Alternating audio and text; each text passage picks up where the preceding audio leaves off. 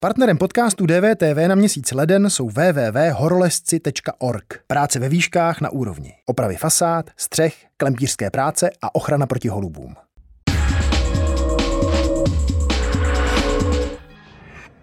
Všichni jsme si rovni, jen někteří jsou si rovnější.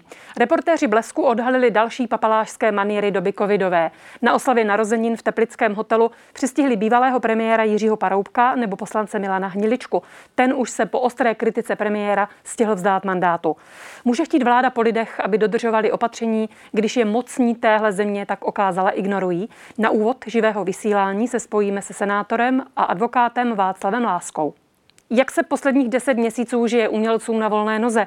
Vláda se na nás vykašlala, tvrdí herec Pavel Nečas. Lituje svého odchodu z divadla a v čem podle něj chybovalo ministerstvo kultury? Zeptáme se. A na závěr boj o Alexeje Navalného. Jakou zprávou o současném Rusku jsou tisíce lidí zadržených během víkendových demonstrací na podporu opozičního předáka? Spojíme se s redaktorem hospodářských novin Ondřejem Soukupem. Dobrý večer.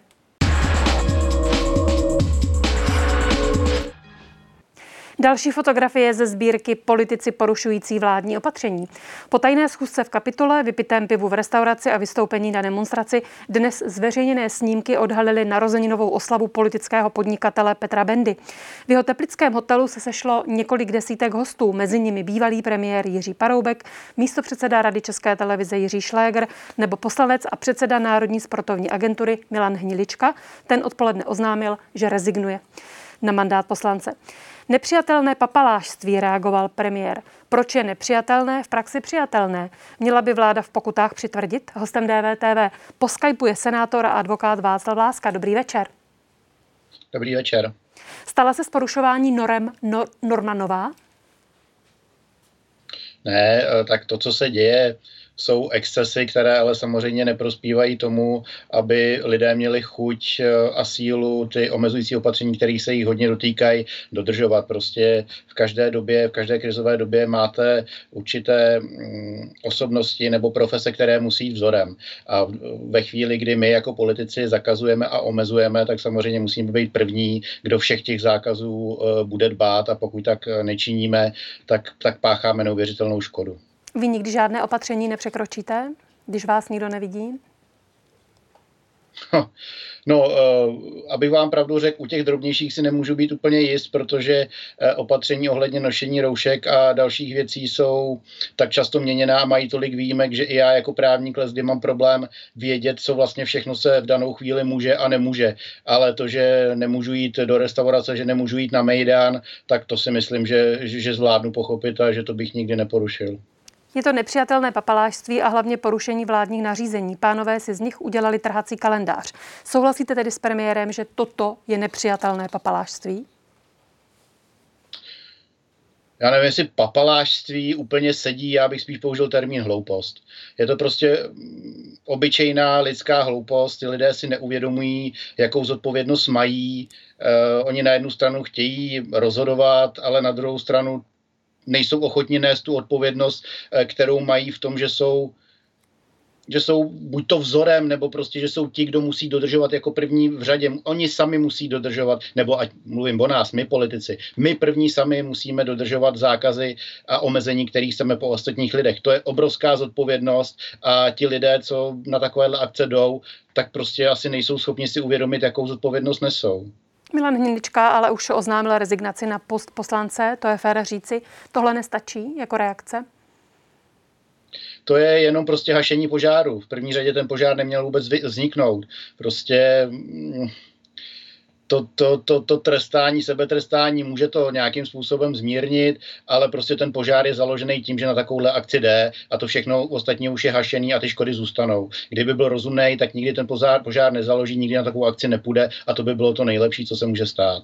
Asi neuškodí připomenout aktuálně platná opatření, nošení roušek v uzavřených prostorách, zákaz schromažďování, zákaz vycházení po 21. hodině, zákaz konzumace alkoholu na veřejnosti, zákaz poskytování ubytovacích služeb eh, maximálně dva lidé pospolu. To všechno tedy účastníci oslavy o víkendu porušili. Jaký postih je čeká? Teď se vás ptám jako advokáta. No, bude s nima zahájeno příslušné správní řízení jako s fyzickými osobami a můžou dostat pokuty.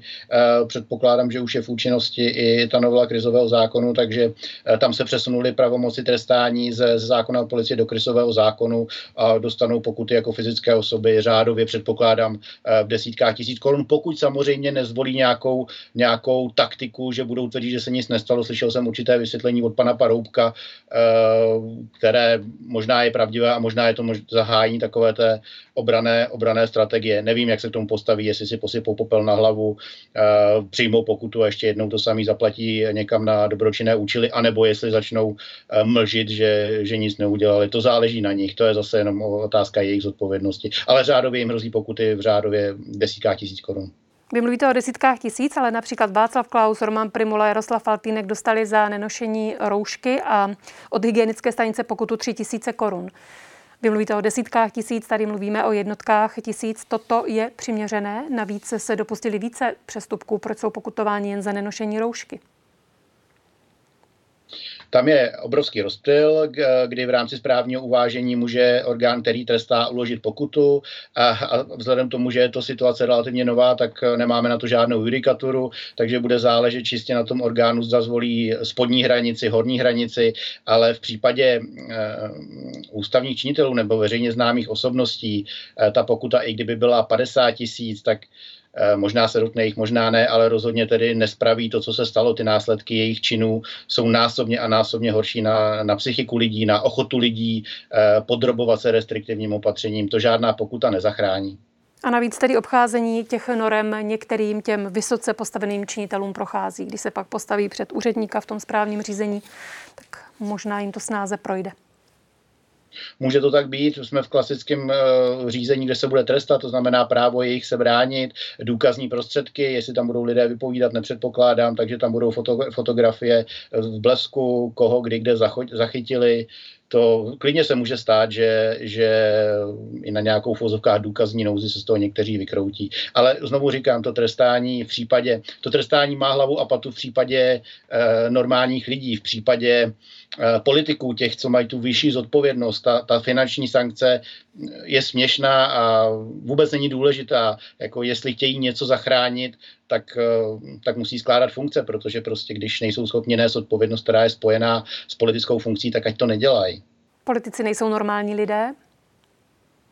Jsou normální lidé, ale v současné době nesou daleko větší zodpovědnost. Každý nese zodpovědnost. Lékař nese zodpovědnost bojuje o život člověka, dělá operace, nese, nese obrovskou odpovědnost, jestli člověk bude žít, nebude žít, bude zdravý, ne, nebude zdravý. Politik nese zodpovědnost za to, jaké nálady budou ve společnosti, nese zodpovědnost za to, eh, zda lidé budou ochotni nějaké soudržnosti, jestli budou ochotni respektovat restriktivní opatření. To je zase naše odpovědnost. Každá profese má své výhody a svoji odpovědnost. Není to o tom, jestli jste normální, nenormální, ale co s tou profesí je spojeno za odpovědnost.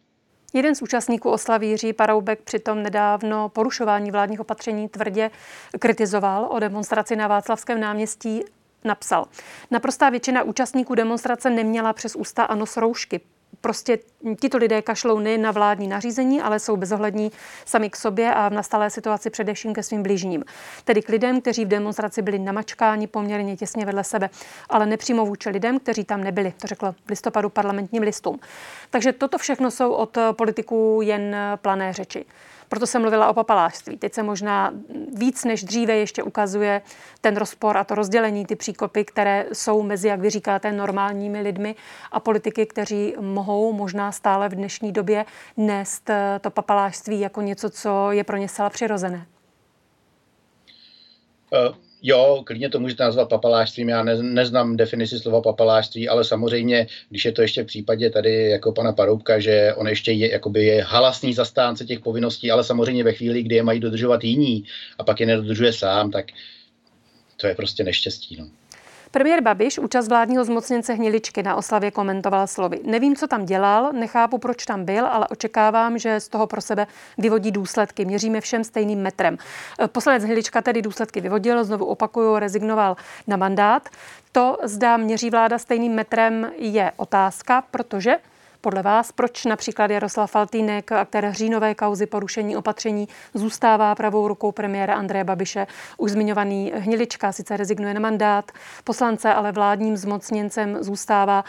Když jsme se bavili o tom, jakým způsobem nebo jak to působí směrem k lidem, tak eh, není to nezůstává to pořád v podobě v Česku té eh, horákyně, chytré horákyně, ani nahá, ani oblečená?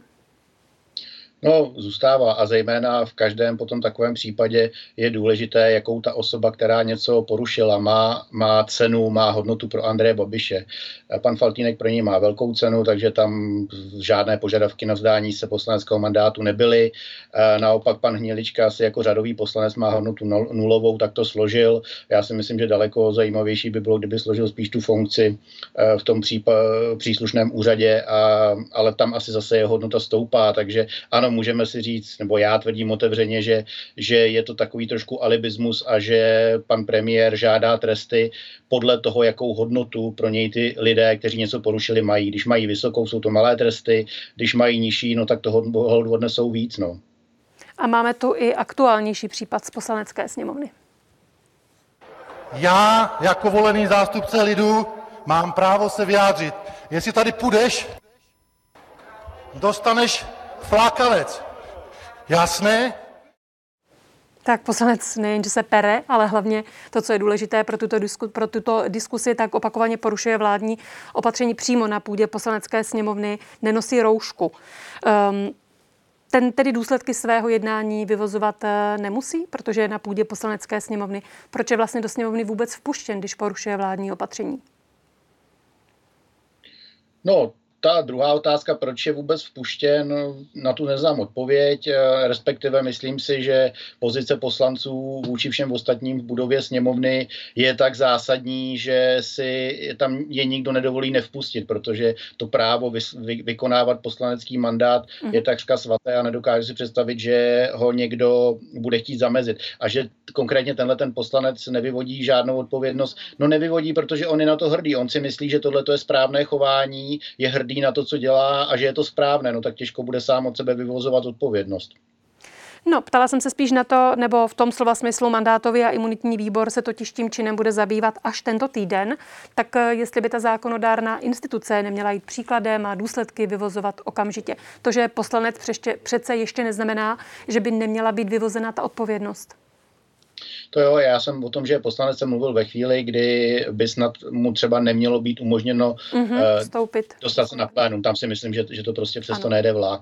No, to, že by ta odpovědnost, eh, ta věc měla být vyřízená rychle, to by měla, protože je to ostuda zejména poslanecké sněmovny jako celku a mělo by být v jejich zájmu to vyřídit relativně rychle, ale tam ty možnosti zase toho mandátního minutního výboru asi nejsou tak velké. Myslím, že tam maximálně eh, je možné odebrat jednu, jednu měsíční mzdu a to zase, i kdyby dali ten maximální trest, ta, ta ostuda, kterou si tím tato, ta, sněmovna udělala v očích veřejnosti, je zase nesrovnatelná s tím, jaké tresty uh, může sněmovna uh, uložit. Ale on, on, on tohle je asi vrcholný exces v jednání sněmovny, ale když jdete na jednání sněmovny a vidíte, jak se tam chová, uh, jak se tam obecně řada poslanců chová, ať už se SPD, s, s ANO, že když tam člověk mluví u mikrofonu, tak neslyší vlastního slova, stojí k němu zády, vypráví si, deset jich telefonuje přímo z lavic, pořvávají tam na sebe přes celou jednací síň. Myslím, že úroveň poslanecké sněmovny je velmi nízká a jde velmi, velmi dolů a tohle to prostě byl takové, taková třešnička na, na exces, který ale potvrdil ten trend, že úroveň poslanecké sněmovny a jejího jednání jde poslední léta velmi dolů. Pane senátore, a v Senátu nikdo bez roušky nechodí na jednání? To jste nikdy neviděl? Eh, myslím si, že na plénu ne. Občas, občas vidíte kolegu, jak eh, vejde a pak rychle běží zpátky pro roušku, protože někde zapomněl. Já si myslím, že v Senátu ta sounáležitost naše, kdy mm, drtivé většině senátorů leží dobrá pověst Senátu na srdci, vede k tomu, že, že prostě nemáme eh, potřebu jakkoliv mm, demonstrovat odlišný postoj. Prostě my chceme, aby Senát byl pro lidi něčím pozitivním, třeba i trochu vzorem a, a do jednoho se tak snažíme chovat. Takže um, když si projedete záznamy z pléna Senátu, tak nenajdete nikoho, kdo by tam roušku neměl. Možná někomu spadne občas na chvíli pod nos, ale, ale že by tam někdo chodil demonstrativně bez roušky, nepamatuju, že by se tak stalo. No a díváte se stejně kriticky i na tyto fotografie z víkendu. Tentokrát se nejedná o politiky, ale o provozovatele restaurací. Jestli se díváte stejně kriticky na tyto fotografie, které vlastně se týkají toho, že na 30 restaurací otevřelo jo. v rámci kampaně Chcípl pes. Není to dobré řešení. Uh ale no, jak to říct, já frustraci těch lidí, který, který přichází o živobytí, taky rozumím, eh, rozumím, že se schromažďují, dávají se dohromady, že nějakým způsobem protestují, eh, ale otevření těch restaurací navzdory zákazu je krajní prostředek, ke kterému by přistoupit uh, neměli. Prostě já si myslím, že tím nepomůžou ani sami sobě, protože pokud uh, to povede k porušování uh, vládních opatření, o kterých si můžeme myslet lecos, některá jsou špatná, některá jsou dobrá, ale nám nezbývá, než je respektovat jako celek, protože když si to každý bude vykládat individuálně, co ještě jo, co, co ještě ne, tak přestaneme všichni dodržovat všechno a té epidemie se nezbavíme a konec konců to bude i ke škodě těch lidí, kteří takhle protestují. Prostě to otevření restaurací, uh, ještě kdyby to udělali na nějakou půl hodinu jako nějaké gesto, ale udělat to jako snahu prolomit ta opatření, vést k tomu uh, všechny ostatní, to není, to není cesta, která nás vyvede tady z toho ven. No a proč teda senátoři, včetně vás, odmítli vládní novelu, která má mimo jiné zavést až 3 milionové sankce pro firmy za porušení vládních protikoronavirových opatření? No, protože ta novela byla um, formulovaná velmi, velmi nešťastně. Ta umožňovala až 3 milionovou sankci za jakékoliv, za jakékoliv porušení nařízení vlády. A když si, jenom si vybavte, jak ty nařízení jsou vydávány. V pondělí večer se vydají, od půlnoci platí, v úterý nikdo neví, o čem jsou, mají tisíce výjimek, takže v úterý se to vykládá jednotlivými ministry, ve středu uh, to vykládá pan premiér, ve čtvrtek se to změní. My jsme ji zamítli proto, protože si myslíme, že je v rozporu, uh, v rozporu s základní základním právním principem předvídatelnosti práva. Když máte být trestáni ještě tak likvidační eh, pokutou, no tak eh, musíte vědět, musíte vědět, eh, co máte dodržovat. Ten zákon měl být napsán jinak. Buď to měl omezovat, eh, omezovat možnost trestat na ty nejzásadnější porušení, nebo třeba, za co jsem plédoval, ale nebylo možné to do, do těla zákona eh, dostat, je, aby třeba bylo možné porušovat jenom to vládní opatření, teda pardon, trestat jenom to vládní opatření, které bude alespoň sedm dní v kuse bez změny eh, v platnosti. Jo. Ono je to vždycky dvoustrané. Na jednu stranu eh, si myslíte, nebo mm, si budete myslet, že tyhle ty tresty můžete dávat dávat jenom těmhle těm lidem, kteří otevřou restauraci. Ale tam hrozí i obrácený efekt, že takhle likvidační pokuty se budou dávat za to, jestli někdo vydal uh, kafe do kelímku z jednoho okýnka nebo z druhého okýnka. Prostě vždycky musíte myslet na obě dvě strany. A vzhledem k tomu, že i ty restauratéry, který teď otevírají ty hospody, je možné potrestat podle jiných zákonů a jiných předpisů, tak jsme šli tou cestou nevystavit riziku tu společnost. Navíc eh, my jsme tam i zhodnotili to, že, eh, že když jsou vydávána ta nařízení nejasně, nepřesně, neodůvodněně, což několikrát rozhodnul i soud, tak dokud se to nenaučíme vydávat je dobře, tak nemůžeme za ně chtít trestat ještě uh, tak likvidačními pokuty. No ale pane senátore, ano, vy argumentujete, argumentujete tou předvídatelností a srozumitelností právních norem, nicméně podle vás provozovatelé, který je porušují, tak nevědí, co činí. Minimálně někteří se v těch opatřeních orientují natolik, že jsou schopni vymyslet uh, obcházení těch norem, vydávat uh, ubytování hostů za služby služební cestu nebo otevřenou hospodu za místo demonstrace. To nevypadá, že nevědí, co činí. Ale jo, ale to máte ty dvě stránky mince. Uh, chcete postihnout lidi, vy mluvíte o lidech, kteří úmyslně budou, pora, uh, budou porušovat uh, ta nařízení. Ale zároveň, pokud ta norma bude v platnosti, tak umožní trestat i lidi, kteří se v tom jenom neorientují pro složitost a pro, pro neustálou změnu. Prostě tahle společnost nepotřebuje takhle mohutný byč na všechny, protože je schopná a bude schopná ty, kteří úmyslně překračují ta nařízení trestat. Podívejte se, vláda už teď řekla, že kdo otevře restauraci, nemá nárok vůbec na žádnou pomoc. Prostě na ty nejhorší případy existují zákonné prostředky, jak je trestat. Proto nezavádějme další možnost trestu, která by mohla dopadnout i na lidi, kteří by byli trestáni v rozporu s právem a nezaslouženě. No ale podle vicepremiéra Hamáčka je pokutování firm nutné ukotvit v zákoně i proto, že nyní za porušení opatření lze sankcionovat jen jednotlivce a nikoliv tedy firmy. Ani toto pro vás není argument?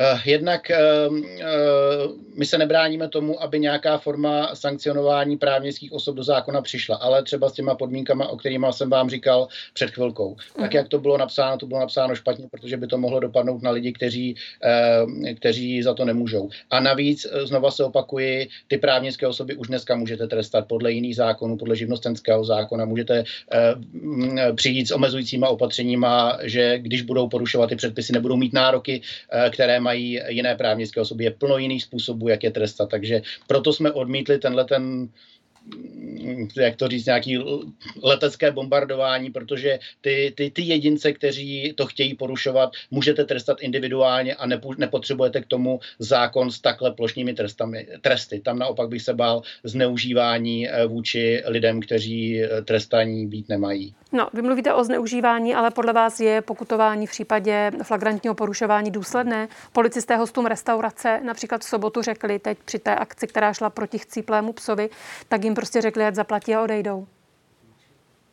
No a vy si myslíte, no pardon, já bych se vás neměl ptát, ale je to řečnická otázka za mě. Myslíte, že jediná cesta, jak, jak dosáhnout toho, aby lidé respektovali ty nařízení, je trestání? Já si myslím, že ne. Já si myslím, že Tak 3 milionová sankce by možná firmu odradila od toho, aby otevřela restauraci v, ve stupni epidemické situace, který čítá číslo 5 podpořte tu firmu tak, aby mohla přežít epidemiologickou situaci a pak nebude mít potřebu dělat takovéhle šílenosti, jako otvírat restauraci. Pokud prostě ty firmy nemají podporu od vlády tak, aby vůbec mohly přežít, aby prostě měli peníze na to, aby uživili rodinu, pak vymýšlejí takovéhle šílenosti. Jako trestání je strašně jednoduchý, byč je strašně jednoduchý. Motivovat lidi a pomáhat jim je daleko těžší, ale já jsem zastánce toho, že v této situaci musíme motivovat, pomáhat a chránit. A pak teprve se můžeme bavit o trestech. A tahle ta vláda dělá to, že na ty firmy kašle ne, neumožní jim přežít, žene je do krachu a ještě bych chtěla byč e, za trestání, když e, někdy i v zoufalých situacích oni se dopustí nějakého takového protestu.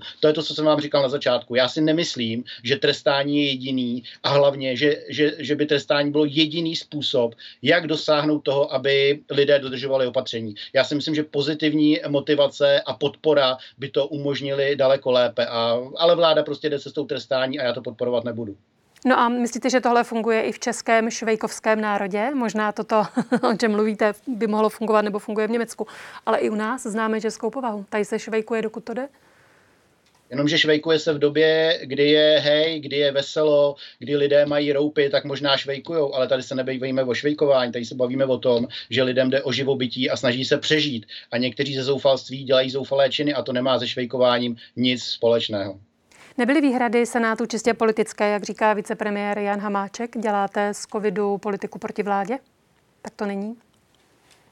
Byly jak právní, tak politické. Já jsem je rozdělil na ty dvě skupiny, ty právní předvídatelnost práva dominovaly, ale samozřejmě třeba ten argument, vy eh, nedáváte dostatečnou podporu, eh, dostatečnou podporu ehm, eh, gastropodnikům, aby mohli přežít, ale chcete je trestat. To je argument politický, ale i argument politický je přece legitimní, protože každý zákonodárce i v Senátu se rozhoduje podle svého nejlepšího vědomí a svědomí a bere v potaz jak argumenty právní, tak argumenty politické. Takže i politické argumenty argumenty tam byly, ale myslím si, že je to naprosto v pořádku.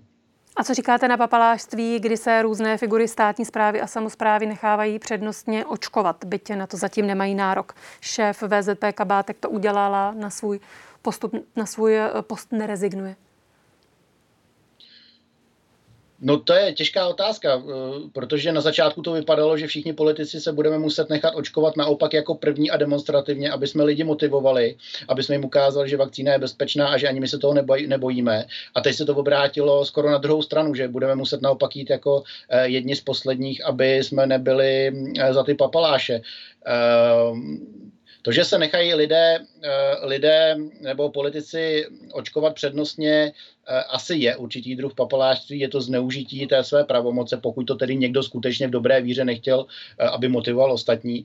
Eh, nicméně, vzhledem k tomu, jak se vyvíjí diskuze okolo očkování, ono to nakonec může mít i, i, i pozitivní efekt, protože, protože mm, lidé obecně a Češi zvlášť vždycky, slouž, vždycky toužili po tom, co se zdálo nedostupné a co měli k dispozici jenom vyvolení. Takže Možná paradoxně ten efekt tohohle papalářství, ne, že by to ty lidi zamýšleli, ale paradoxně může být pozitivní a je to třeba i vidět na tom, jak stoupá eh, procento Čechů, kteří se chtějí nechat očkovat. Já vím, že to bylo svého času na 40-35%, teď je na 58%.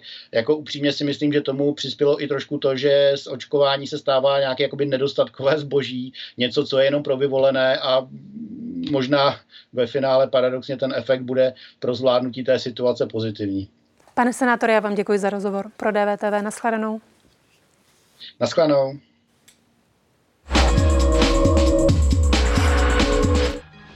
Národní koordinátor očkování proti COVID-19 Zdeněk Blahuta se vzdal své funkce. Podle ministerstva končí kvůli zdravotním důvodům. Nahradí ho Kateřina Baťhová, která dosud působila jako ředitelka odboru mezinárodních věcí a Evropské unie. Blahuta se koordinátorem stal loni v prosinci. Z funkce tedy odchází po necelých dvou měsících. Nemyslím si, že bych chtěl pana doktora kritizovat. My jsme se takto, eh, takto dohodli s ohledem na jeho zdravotní stav. Já jsem to s ním probíral předtím už několikrát, takže já si tady nemyslím, že by došlo eh, k něčemu špatnému. Já jsem mu poděkoval a je to jenom zase jedna z dalších spekulací, kde je prostě snaha vždycky najít někde chybu. Tak není to chyba, já to úplně obrátím. Naopak právě proto, že bedlivě sleduji práci svých podřízených a ve chvíli, kdy mám pocit, že z nějakého důvodu, v tomto případě zdravotního, by nebylo dosahovat dosahováno 100% výkonu, protože bych toho člověka přetěžoval, tak okamžitě najdu někoho, kdo je schopen tento výkon podat a to jsem udělal. Děkuji.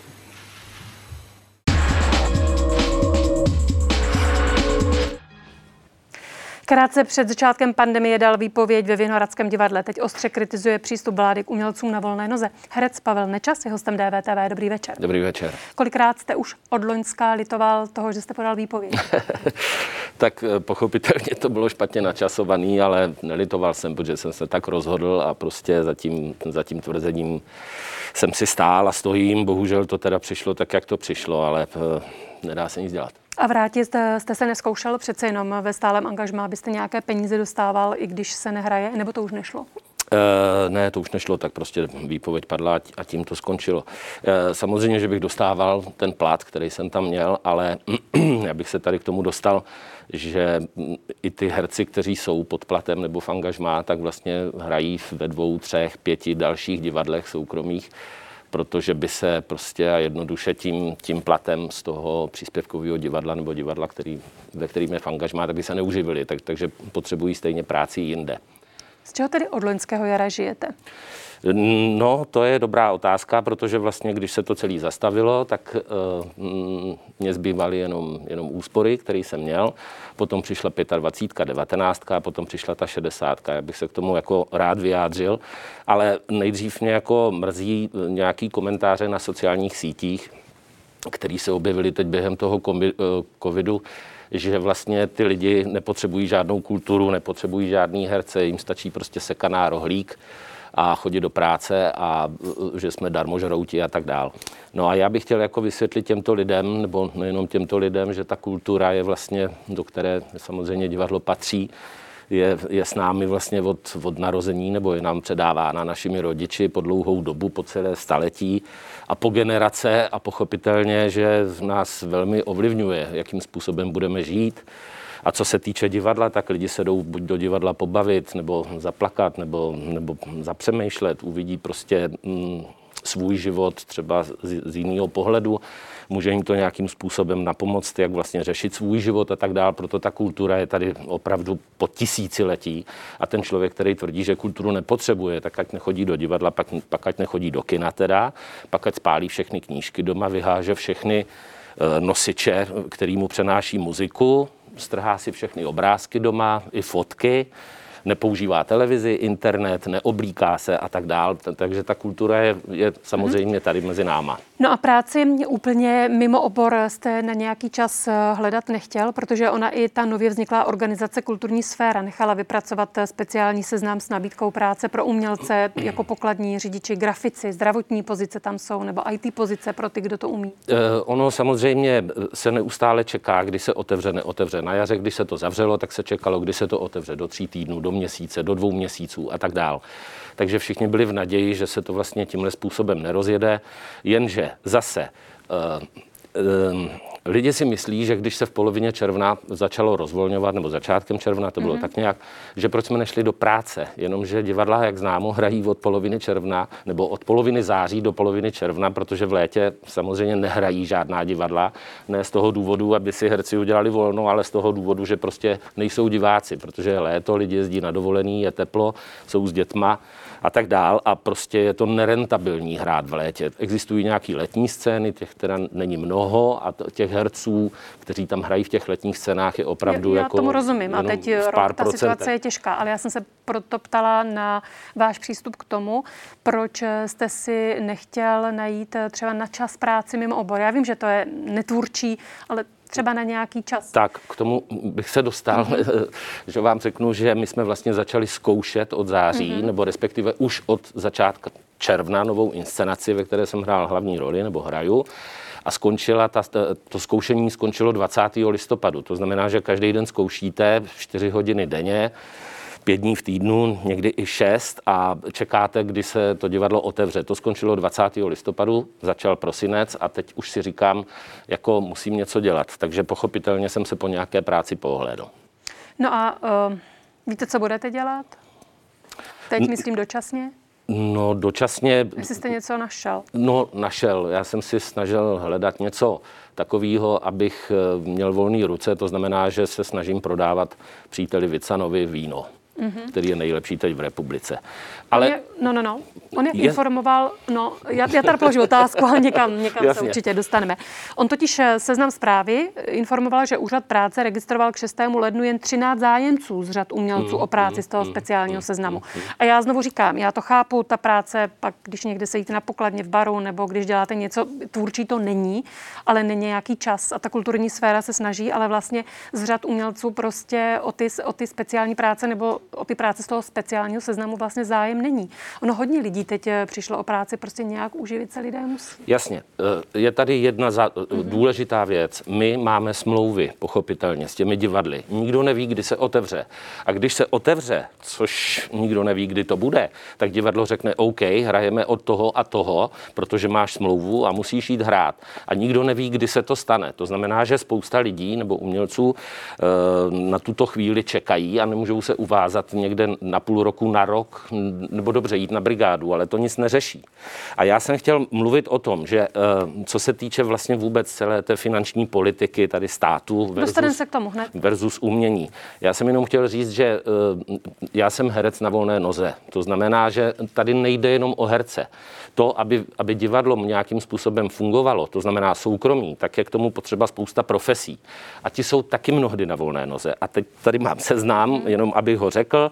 Takže jsou to herci, zpěváci, muzikanti, dirigenti, režiséři, dramaturgové, autoři, choreografové, scénáristi, scénografové, kostýmní výtvarníci, zvukaři, osvětlovači, technika, garderoba, rekvizity, inspice, lektoři, šatnářky, manažeři, kreativci, obchodníci a majitelé divadel, ještě jsou tam architekti, sochaři a majitelé divadel.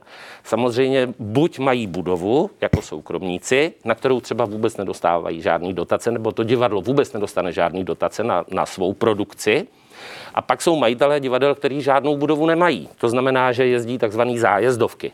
Pro ty, co mají ty budovy, je to daleko složitější, protože se o ty budovy samozřejmě musí starat. A teď ten stát jim nějakým způsobem měl dávat kompenzace, až je teprve zaplatí vlastně celý ten provoz budov. Tak jim potom stát něco zaplatí a on jim z toho dá třeba 20%. Takže ty lidi, kteří mají třeba ty finanční polštáře, tak je použijou na to, aby vůbec jako neskrachovali a pak ten stát jim dá jako úplný minimum. A teď ten, ten majitel, který nemá budovu, tak pochopitelně, když vyrábí tu inscenaci, tak zaprvé musí koupit autorský práva, když je to třeba hra z Anglie, z Ameriky a tak dále. To stojí 100 tisíce korun na rok. Potom tu uh, inscenaci musí vyrobit, to znamená, že to stojí další jako velký peníze.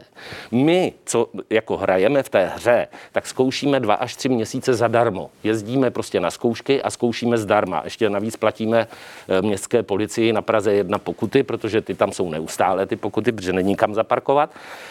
A po těch dvou, třech měsících je premiéra. Až premiéra ještě není placená, ale až od první reprízy teprve dostáváme plat za to odehrané představení. Eh, já mám teď na repertoáru třeba, já nevím, 10, 11 inscenací, sám to ani nevím. To znamená, že já, když jednou odehraju dvakrát za měsíc, tak jsem 20 večerů jakoby v práci a mám 20 honorářů za ten měsíc.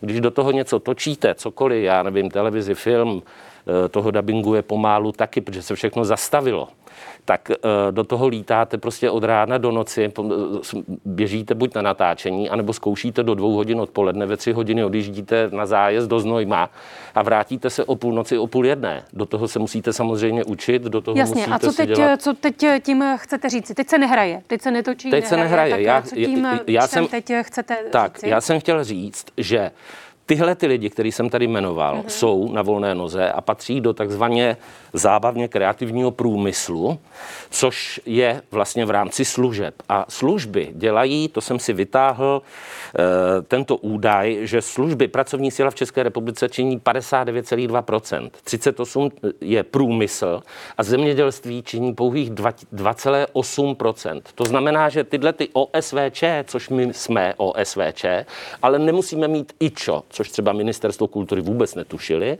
a nemusíme mít živnostenský list, mm-hmm. protože spadáme pod takzvané nezávislé povolání. Tohle třeba ministerstvo kultury vůbec netuší, jestli ono vůbec tuší, kdo vlastně je ze soukromníků se nějakým způsobem podílí na, na výrobě té inscenace. To znamená, tomu, že nikdo neví, kolik je to lidí. Proto se ta kulturní sféra snaží teď založit, nebo nejenom teda kulturní sféra, je to víc asociací, snaží se nějakým způsobem um, jako říct nebo pojmenovat, co to znamená ty lidi, které, nikdo neví, kolik jich je, uh, jmenuje se to status umělce, aby vůbec někdo za ty lidi mohl jednat s příslušnými orgány nebo s ministerstvy. Ano. A A těch lidí tedy- může být až 230 tisíc. Chcete říci, že eh, ty, tyhle ti lidé, tedy těch 230 tisíc, že zůstali naprosto bez pomoci Naprosto, státu? naprosto bez pomoci, protože když spočítám tu pomoc, dobře, 25 plus 19 500, ta pětistovka mě tam strašně baví, a pak 60 covid kultura. Někteří z nás to ještě vůbec nedostali. Někteří z nás, majitelé divadel, vůbec nedostali náhrady za to, že museli investovat do nějaké inscenace, která se potom neuskutečnila. To znamená, že za 10 měsíců od března do prosince já jsem inkasoval 104 500 korun. Eh, Pakliže nevezmu Takže pár není natáč... to tak, že byste nic nedostal, ale ta pomoc je podle vás nedostatečná. Já jsem se ptala na to, jestli těm, těm, vy jste mluvil 230 tisíc lidí, že jich může být, tak Ano. není to tak, že by ti lidé nedostali vůbec nic. Podle Ne, ne, vás ne. něco dostali, ale ta pomoc není dostatečná. Osobně si nemyslím, že, že sp- já si myslím, že je v tom takový zmatek a chaos, že spousta těch profesí, které jsem vy- vyjmenoval, vůbec netuší, že pro ně ta covid kultura je taky, protože oni pracují v kultuře a dělají nějakou profesi, která podporuje Já vím, že je to těžké, divadlo. ale lidé se musí za svá um, práva drát a Tomu- musí je tomu- znát. je tomu třeba ten rozumím, zákon znát, když, jenomže když ho neznáte, no tak uh, když- nepožádáte. když to je přijdete prostě na problém, nebo se ministerstvo- zeptáte někde. když přijdete na ministerstvo nebo na nějaký úřad, tam ani, ani tam vám nejsou schopni podat nějaký relevantní informace. A navíc je nepodávají dolů pod ty úřady, tak, takže když se dostanete třeba na finanční úřad, který mimochodem má otevřeno v úřední dny do 13.00, což mě teda fascinuje, tak ani tam nedostanete po, pořádný informace, protože oni si to musí zjistit. Oni už se v tom neorientují ani vlastně ti státní úředníci. Ale já jsem chtěl mluvit o tom, eh, v tuto chvíli ještě, ehm, že za těch 10 měsíců je to 100 tisíc mm-hmm. korun. Když teda nebudu počítat tu finanční 25 19 500, pak by to bylo 60 tisíc. To znamená za 10 měsíců 6 tisíc korun podpora ne, nebo nějaká kompenzace. M- Minimum životní je, myslím, 13 tisíc nějaký drobný, průměrný plat je nějakých 35 a tak dále, jestli se dá mluvit někdy o průměrném platu. A teď ty lidi, který z- ze dne na den, já tomu rozumím, já to chápu, je prostě ta čínská lahůdka je tady a nedá se s tím nic dělat a musíme se s tím nějak porvat. Všichni tomu rozumí. Ale my máme teda znemožněno chodit, vykonávat svoje povolání, svou práci. A každý předtím, než se tohle stalo, si svůj život nějakým způsobem e, zařídil podle toho, jak žije a kolik práce udělá. Pracujeme o sobotách, o nedělích, o svácích. Jsme prostě sedm dní týdnu. Dobře, co s, tím ale může, týdnu. co s tím ale může udělat vláda? Vláda připravuje už třetí výzvu, je v tom nějakých 1,9 miliardy. Co může víc udělat vláda pro to, abyste si vy ten životní standard udrželi? Já samozřejmě nápad mám. A, tak nám ho zkuste říci. Já nechci dělat ze sebe chytrýho, ale tím jsem chtěl domluvit to, že každý z nás má nějaký životní mm-hmm. náklady měsíční, který pochopitelně musí platit. A co to nájmy, leasingy, já nevím, co všechno, televize, telefon, alimenty. Lidi si tak nějak zařídí svůj život. A tím, že dostanou 6 tisíc korun, potažmo 10 tisíc korun měsíčně, tak jsou úplně jako v háji. Jsou úplně bez prostředků a ženou se jako z kopce dolů. Pokud nemají nějaký velký úspory, tak to prostě nepřežijou a nikdo jim nepomůže. Přičemž Praha udělá na, na kultuře nebo vygeneruje 38 miliard jenom Praha ročně, který vrací zpátky do systému.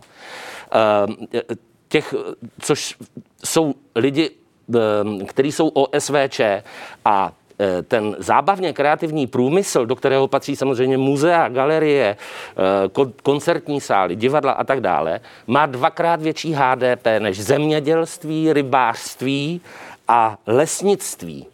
Je, je to vlastně úplně v tuto chvíli, když ty služby, těch 60%, říkejme tomu motor ekonomiky, se zastavil tak, do, do kterého samozřejmě patří, který navazuje i na tu kulturu. To jsou eh, hotely, gastro, eh, doprava, služby, obchody, to všechno Pane patří do těch 60%. Mi, co by vláda měla podle vás tedy udělat jinak, aby vlastně ta podpora podle vás byla dost? Aby stačila. Um, Vy jste mi tady nastínil nějaký stav, ten všichni plus minus známe. Co podle vás dělá špatně? Jak říkám, vláda připravila nějaké, už teď v lednu to má být třetí výzva, v té podpoře 1,9 miliardy. Otázka, jestli je to dost nebo málo. Co by podle vás tedy měla udělat? Co by měla udělat jinak, aby ta podpora byla dostatečná? A je vůbec otázka, jestli ona může být dostatečná. Dívejte se, my celý život držíme stát, platíme daně a těch 60%, eh, do, do kterého patří služby a kultura, vlastně ten stát drží. V tuto chvíli, když nám zkrachujeme, tak se celý ten systém propadne a nebude mít kdo platit vlastně státní úředníky, daně a tak dál. V tuto chvíli bych já podržel tenhle ten motor ekonomiky a řekl bych, OK, vy celý život držíte nás, my teď podržíme vás. Jak vy musíte vás nějak přežít. Ta je to jednoduché. Měla by tam nasypat víc peněz, takhle jednoduché to podle vás je? Pochopitelně. Je to úplně stejný jako na jaře, když se žádalo o 25 plus 19 500, přišel jsem na finanční úřad, tam se nesmělo, tam byl stoleček, byla tam žádanka, udělal jsem raz, dva, tři, podepsal jsem to, jel jsem domů a za 14 dní byly peníze na hromadě. Stát o nás ví skrze finančák úplně všechno. Nemusím chodit přece na podpora kultura 2, COVID 2, Eh, na e-identitu na poštu, abych zjistili, že jsem já, vlastně já, když o mě finančák ví veškerý informace. Takže přes daňové přiznání byste Samozřejmě, přes daňové přiznání, podle toho, kolik za rok vydělal ten, tenhle ten umělec na volné noze, tak se mu spočítá a, ře, a stát nebo vláda řekne, tak jo, tak my vám dáme 50, 60, 70 nebo 80% podle toho, jak se ta vláda rozhodne. Ale nemůže nám dát 6 tisíc měsíčně a říkat se v prsa, my podporujeme kulturu. Navíc ten dotazník, jestli ještě můžu, ten COVID kultura byl tak strašlivě složitý. Ten software musel stát tak obrovský peníze a je pod proudem. To znamená, že vám neustále chodí nějaký kódy, SMSky a tak dál, když se tam chcete přihlásit. To znamená, že to je živý software, který neustále pojídá prachy. A podle mě pojí víc daleko, než, než vlastně ta samotná částka, o kterou žádáte. Promiňte, ještě dopovím jednu věc. Pane Nečasi, on, no, tak to dopovězte. Dobře, dopovězte ta kultura... Větu, to není vysloveně monolog. Jo, ta kultura COVID-2, na to bylo vyčleněný 900 milionů korun z mm-hmm. Bruselu Pořád se bavíme o penězích z Evropské unie. To znamená, že stát, český stát, kterým my platíme daně, nám zatím nedal ani k. No, on je rozdělil, ty peníze. On, dobře, on je rozdělil. A přišlo 900 milionů z Bruselu a o, tu, eh, o ten COVID-2, Kultura 2, zažádalo 4600 subjektů. Z předpokládaných asi 230 tisíc subjektů. To znamená, buď se na to buď lidi nevěděli, že o to mají požádat, nebo se na to vybodli. To a prostě, ale není věc toho státu. To není věc státu. Ale co chci říct, 4600 lidí krát 60 tisíc korun rovná se 272 milionů. Tak pane se časi, do toho vám vstoupím, že tohle čísla nesedí. Já vám ocituju čísla ano. z 6. ledna, která uváděla mluvčí Štěpánka Filipová z Ministerstva průmyslu a obchodu. Program COVID Kultura 2 na pomoc lidem podnikajícím v kultuře do středy eviduje, tedy do středy k tomu ano. tím 6. lednem, eviduje 5934 žádostí za 819 milionů tak korun. se to posunulo. Z toho 5002 žádosti za 300 milionů korun podali osoby samostatně výdělečně činné, 932 žádosti podali podnikatelé, kteří žádají celkem o 519 milionů. Mm-hmm. Vy tam operujete v těch svých číslech, které jste poslal i nám do mailu jenom z OSVČ, ale tam žádají i pořadatelé, to znamená firmy, Samozřejmě. kteří můžou to žádat oni... až do 10 milionů. Ano. Takže proto vám ta čísla nesedí. Ano. Pak se ptám na to, jestli vaše kritika není vlastně postavená taky jenom na tom, že jste to blbě špatně spočítal. Ne, ne, ne, já jsem to špatně nespočítal, ale ta data jsou starší, protože ne, já jsem vycházel z toho. o OSVČ a přepočítával jste to vlastně jenom těch 4 tisíce uchazečů OSVČ, pak vám to vyšlo jako málo, 276 milionů korun. Jasně, tak do, do té doby to bylo 5900 a vím, že tam můžou subjekty žádat až o 10 milionů. Tomu rozumím. Ale uh, já tím chci říct, že prostě to jsou peníze, které přišly z Bruselu a e, těch OSVČ, dobře, jich není 4006, ale 5900, což to zdvihne na nějakých, já nevím, No ano, ale samozřejmě tam byli milionů, pořadatelé, okay. producenti firmy, Jasně, tam vám to udělalo ale, větší částku. Ale ty, Zkrátka ta částka měli, je rozdaná. Ano, ta částka je, je rozdaná. Jasně, ale ty měli ještě dos, dostat z COVID-1 za to, že prostě jim některé uh, události, které měli na léto, to znamená koncerty, festivaly a tak dále, nevyšly a ty měly být placený z, z covidu kultury 1. Doposud ty peníze nikdo nedostal, nebo za výrobu inscenace nikdo nedostal. A spousta ano, ale v tom mailu jste taky napsal, že nikdo neví, kdo si rozdělil těch zbývajících 624 milionů. To prostě taky úplně fér není. Dobře, dobře, to jsem, to jsem psal v komunikaci mezi námi a je mi jasný, že se tam uh, dostali i ti, kteří žádali až do výše 10 milionů. To je mi jasný, že, že to není jenom pro OSVČ. To chápu. Takže podle vás by prostě ta částka, kterou stát rozděluje, měla být vyšší. Protože minister kultury Lubomír Zaorálek ve vysílání s jiným Prima News řekl, v roce 2020 ministerstvo kultury dostalo navíc asi 3 miliardy. Byl jsem rád, že mohu různým segmentům vůbec pomoct. Nějak jsme to pokryli, nedokonale jsme schopni pomoci eh, pouze přežít. Myslím, že jsme nějak vydrželi. Ona je to otázka, kolik zkrátka ten, ten, ten stát nebo ten segment, to ministerstvo na to dostane. Oni nemohou rozdělovat něco, co nemají. Oni asi opravdu jako pomáhají přežít. To je možná maximum toho, co ten stát v tuhle chvíli, nebo některé ty ministerstva, některá ta ministerstva, z čeho jsou schopní. Helejte, co, je v jejich co se týče ministerstva kultury, už dlouhou dobu, desetiletí, si myslím, že to je starý zrezivělej stroj, který sotva jede protože tam se vlastně neděje nic. Sledoval jsem debatu na Atlas 21 4. prosince loňského roku, kde byli tři odborníci přes kulturu, uváděl to Saša Michalidis, byl tam Jiří Sulženko, eh, Marta Smolíková a Matěj Holan, všichni dělají různě na, na magistrátech pro kulturu a rozebírali tam číslo po čísle tím, že vlastně neexistuje žádný status e, umělce, to znamená, že nikdo neví, kolik nás vlastně je a nikdo, já když se rozhodnu sám za sebe a půjdu na ministerstvo kultury, že něco chci, tak se se mnou v podstatě nikdo nebude bavit. To znamená, že musíte mít nějakého e, představitele, který za vás nějakým způsobem bude jednat a nějakým způsobem bude vyjednávat podmínky. Takže by pomohlo vytvořit ten status umělce 100%. a přidat peníze. Akorát, 100%. že ty peníze prostě nejsou. Takže Právě momentálně já... možná tedy status umělce, který tady vyjednává tak. ta kulturní sféra. Proč vlastně jste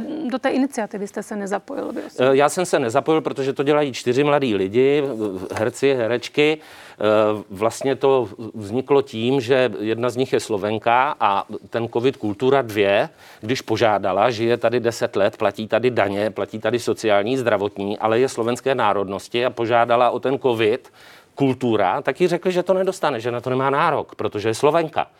Takže ten eh, Lukáš Wild, který je vlastně duchovním otcem tady té iniciativy Kulturní sféra a který se s ostatními asociacemi snaží vlastně docílit toho, toho statusu umělec, aby se to vlastně vůbec jako zmapovalo, tak šel eh, a nějakým způsobem přes ministerstvo řekl, že tyto lidi, kterých je tady hodně, těch Slováků, a nemusí jít jenom o Slováky, může to být někdo jiné národnosti, prostě na tu kompenzaci právo má. A to ministerstvo se chytlo za hlavu a řeklo, aha, ano, teď to je pravda. Já totiž si myslím, že jak celý ten, celá ta podpora, celý ten dotazník a vlastně úvahy nad tím, kdo je na volné noze v rámci kultury, mm-hmm. Vůbec nedomýšlí, ty, lidi v životě nebyli v divadle. Ty, co udělali ten, ten dotazník, to nad tím sedíte, já jsem to dělal čtyři hodiny. Spousta lidí si to muselo nechat dělat, nebo dokonce už vznikla firma, která to bude dělat, takže ještě z toho měla peníze. Prostě něco nepředstavitelného. Vůbec to nechápu. A ty úředníci samotní neví e, e, zásadní jako základní informace o té kultuře. Což znamená, že tady u té debaty, která byla 4.12., ti odborníci, tři, čtyři, řekli, že by bylo úplně nejlepší, kdyby se to ministerstvo kultury zrušilo. Tak to asi úplně není v silách ani kulturní sféry. My každopádně to téma budeme že... dál sledovat a kulturní sféra tedy eh, podle všeho, pokud bychom se měli dobrat k nějakému závěru této diskuse, tak by to tedy směrovalo minimálně k tomu, aby vznikl status umělce. To stoprocentně. Pane Nečasi, já vám děkuji. Já děkuji vám. Díky za, za rozhovor. Díky.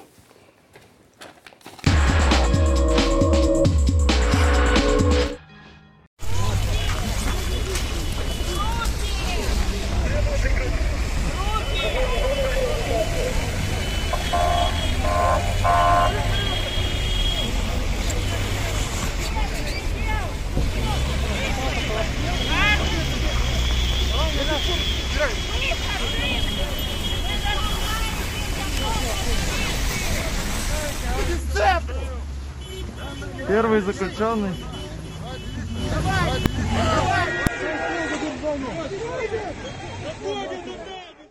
Desítky tisíce protestujících vyšly o víkendu do ulic ve 110 ruských městech na podporu opozičního předáka Alexeje Navalného. Ten byl ruskou policií začen minulý týden v Moskvě po návratu z léčení v Německu. Události v Rusku probereme s redaktorem hospodářských novin Ondřejem Soukupem. Dobrý večer po Skypeu. Dobrý večer. Mění se Rusko, jak silný tenhle hlas odporu byl? Tak eh, Samozřejmě na, do ulic nevyrazily nějaké stovky tisíce e, lidí, e, ostatně e, i z důvodu počasí a také především z toho, že ta, ty demonstrace byly nepovolené a e, úřady o, o delší dobu varovaly před tím, že bude prostě silný policejní zásah.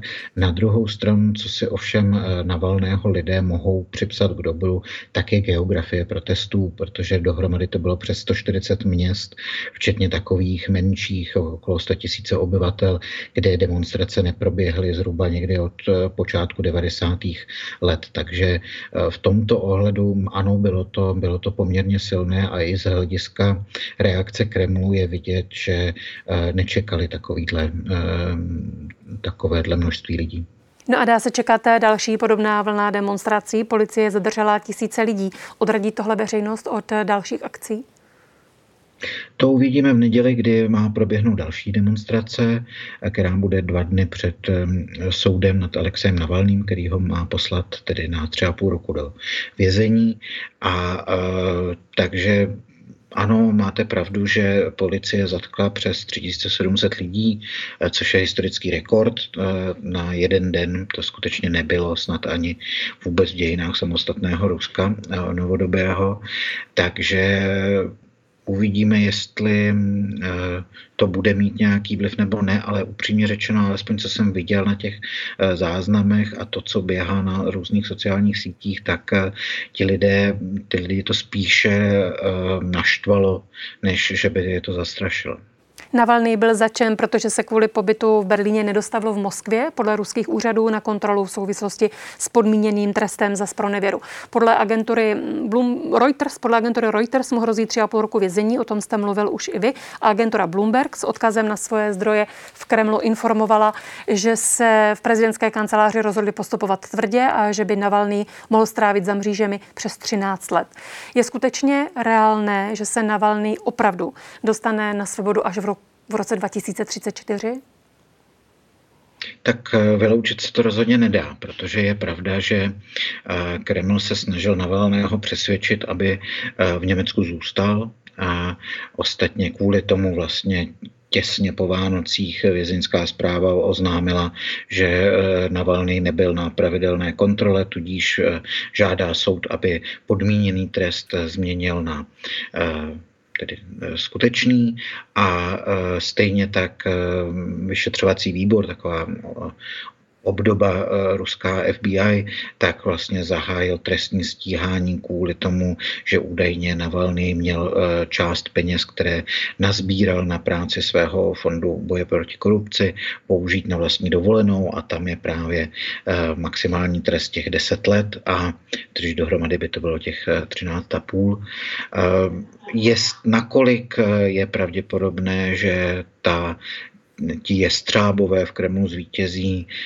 Um, to není úplně jasné, ale pravda je, že uh, zejména kvůli tomu, že letos uh, jsou parlamentní volby, uh, už vlastně loni začal takový ten tranzit moci nebo příprava k předání moci od Vladimira Putina eh, k někomu dalšímu, prostě on si vybírá, koho by, komu by to mohl svěřit a tak dále, tak eh, je pravděpodobné, že Navalny, který je hyperaktivní a především se mu daří oslovovat eh, ruskou veřejnost, tak že si tam řeknou, no tak chlapče, tebe pošleme někam prostě na dálný východ šít rukavice, aby se s nám tady nepletl pod nohy. Mhm, takže možnost, že by nebyl odsouzen vůbec, právě, že by tedy současný režim ustoupil protestům, ten moc realistický není.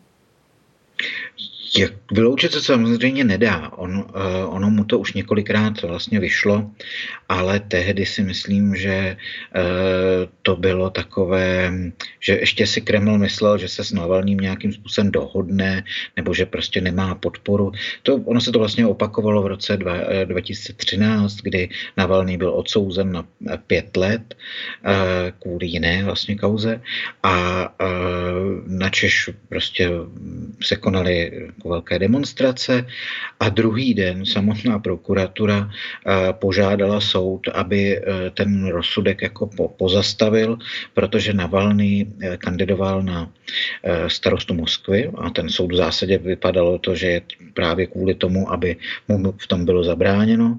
Nicméně, a aspoň podle nějakých jako zákulisních informací tehdy v, v Kremlu převládl názor, že to je v pořádku, že stejně dostane prostě pár desítek, má jen 10-15% a, a že to vlastně jenom ty volby legitimizuje a ukáže, že vlastně nikdo ho eh, pořádně neposlouchá. Eh, nakonec se ovšem ukázalo, že dostal 30% a od té doby prý eh, jako veškeré experimenty s tím, že by ho chtěli pustit k volbám, tak byly zastaveny až přímo na nejvyšším místě u prezidenta Putina. A takže v tomto ohledu ta situace je pro Navalného podstatně horší, než byla v tom roce 2013. Mm-hmm, tedy je velkým v úzovkách soustem Navalný pro Vladimira Putina. Co s tím pak eh, ještě navíc udělala otrava a, a tedy návrat z Německa? Hmm. Tak určitě to, ehm, ten návrat bez ohledu na to, co si lidé mysleli o Navalném, eh, co si ostatně mysleli i o tom, eh, zdali byl nebo nebyl otráven. Podle sociologických průzkumů vlastně jenom 15 Rusů, pro 15% Rusů eh, se domnívá, že ano, skutečně na příkaz tedy z Kremlu byl otráven nervovou látkou a zhruba polovina si myslí, že to je nějaký, nějaké divadlo, Bůh ví kým tedy organizované ale eh, tím, že se vrátil a všichni v zásadě chápali, co mu hrozí, a, a ještě uh, publikoval video o Putinově paláci, už de facto z, spoza mříží, tak to mělo samozřejmě velký efekt. Eh, a to, že to video má dneska 88 milionů zhlédnutí, což je tedy úplně absurdní číslo, tak ukazuje, že to prostě zarezonovalo a a není to pro ten Kreml tak jednoduché. Hmm. Ale jestli se tam prostě zvítězí takovéto jestřábí křídlo těch lidí ze silových složek, který prostě řeknou, nám je to úplně jedno, my ho stejně zavřeme a každý, kdo bude protestovat, tak prostě se k němu může připojit, eh, tak mu jakákoliv veřejná podpora nebude příliš eh, platná. No ale zřejmě tedy u ruské veřejnosti vy sám mluvíte o tom, že e, zarezonovalo, to znamená, že se změnil nebo posílil ještě ten pohled e, ruské veřejnosti právě po zhlédnutí toho téměř dvouhodinového investigativního videa o tedy údajné Putinové rezidenci, které tedy Navalného tým sdílel minulé úterý na svém YouTube kanálu. Jak moc může toto video tedy Vladimiru Putinovi reálně uškodit?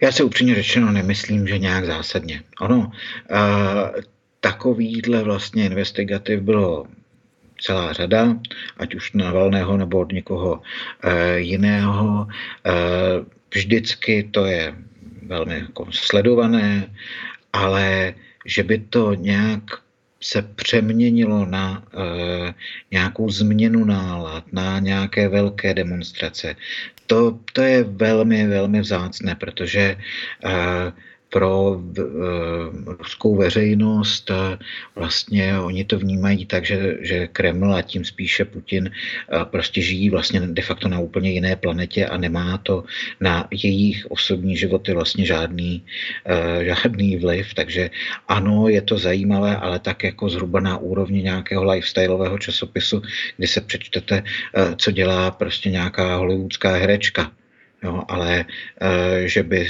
kvůli tomu eh, Rusové chtěli výjít do, do ulic nebo něco dělat jiného, eh, tak to si nemyslím. Reakci Vladimira Putina citoval list Komersant následovně. Nikdy jsem ten film neviděl, protože jsem prostě neměl čas se na tu informaci podívat. Viděl jsem ale výběr videí, které mi přinesli asistenti. A hned chci odpovědět na vaši otázku. Nic z toho, co je tam ukázáno jako můj majetek, mě ani mým blízkým příbuzným nepatří a nikdy nepatřilo. Nikdy. Může se v nejbližší době opakovat situace ze srpna, kdy bylo Navalnému usilováno o život? Tak myslím si, že to, že vlastně ten tu otravu přežil, tak mu snad, doufejme, dává určité garance, že uh, alespoň po nějakou dobu uh, přímo útok na jeho život uh, k, tomu nedojde. Ale uh, samozřejmě ve vězení se může stát uh, lecos a uh, jako, myslím si, že je to nepravděpodobné, ale jako rozhodně eh, se to vyloučit nedá a myslím si, že Alexej Navalny to do, velmi dobře ví. Navalného začení kritizovali země v celé Evropě. Český minister zahraničí Tomáš Petříček na svém Twitteru uvedl. Byl začen za své názory, nikoliv za to, co je mu formálně kladeno za vinu. Ruský režim tím porušuje mezinárodní smlouvy o lidských právech. Přesto se Evropská unie na sankcích nakonec nedohodla. Jaká je to zpráva pro Rusko? Tak já myslím, že to bylo očekávané, že eh, co by vlastně Evropa nebo Západ obecně mohl ještě udělat. Eh, vztahy jsou víceméně na body mrazu, eh, jsou nejrůznější sankční seznamy, ti klíčoví hráči v Kremlu už na ní dávno jsou a Kreml dává najevo, že mu to prostě víceméně úplně jedno. A i to, když vlastně došlo k té otravě, Navalny byl v komatu převezen do Berlína, tak různí západní politici se snažili prostě mluvit s Vladimirem Putinem, co teda to vlastně mělo znamenat a tak dále a co jsem slyšel od eh, diplomatických zdrojů, tak třeba eh, v rozhovoru s eh, Emanuelem Macronem Vladimir Putin říkal, ale to se vůbec do toho jako nestarejte, Bůh ví, co, teď ten novičok, on si to mohl uvařit v zásadě v kni- v, u sebe v kuchyni a Bůh ví, co to je a tak dále. Což podle těch zpráv francouzského prezidenta rozzuřilo do úplně do běla, protože přece jenom není zvyklý, že francouzskému prezidentovi prostě bude jeho kolega prostě takovýmto způsobem prostě s ním hovořit. Tím spíše, že v tou dobou francouzi už měli výsledky ze své vojenské laboratoře, stejně jako byly výsledky ze německé a finské, takže to, že ta, to byla otrava a byla to otrava nervovou látkou třídy Novičok, to už o tom nikdo jako nepochyboval. A stejně Vladimír Putin takhle vlastně ostentativně dal najevo, že je mu to úplně vlastně jedno, co si o něm v Evropě myslí. Výsledkem dnešního jednání je, že šéf unijní diplomacie Josep Borrell vyrazí k začátkem února do Moskvy apelovat na propuštění Navalného. Je na místě teď s Moskvou jednat a je šance, že vyjedná propuštění Navalného? No, tak já myslím, že jednat eh, jako má pocit, nebo má smysl zkusit uh, téměř kdykoliv. Ovšem byl bych velmi skeptický, co by se jako jednat dalo. Uh, myslím si, že asi by, byl, by byla varianta, že by třeba Navalny byl propuštěn za podmínky, že opustí Rusko, ale to on prostě neudělá, protože on vlastně k tomu svému postavení toho vlastně de facto ruského politika číslo dva, tedy vlastně jako jediné uh, alternativy Vladimíru, Vladimíru Putinovi, tak on na tom pracoval dobrých 15 let a je mu jasné, že pokud prostě odjede do zahraničí, tak bude prostě jenom dalším z řady emigrantů, uh, kterého vlastně jehož vliv v Rusku bude minimální. Pane Soukupe, já vám děkuji za komentář. Dobrou noc. Naschledanou. Dneska je to všechno z živého vysílání DVTV a zítra s Martinem. Dobrou noc i vám. thank you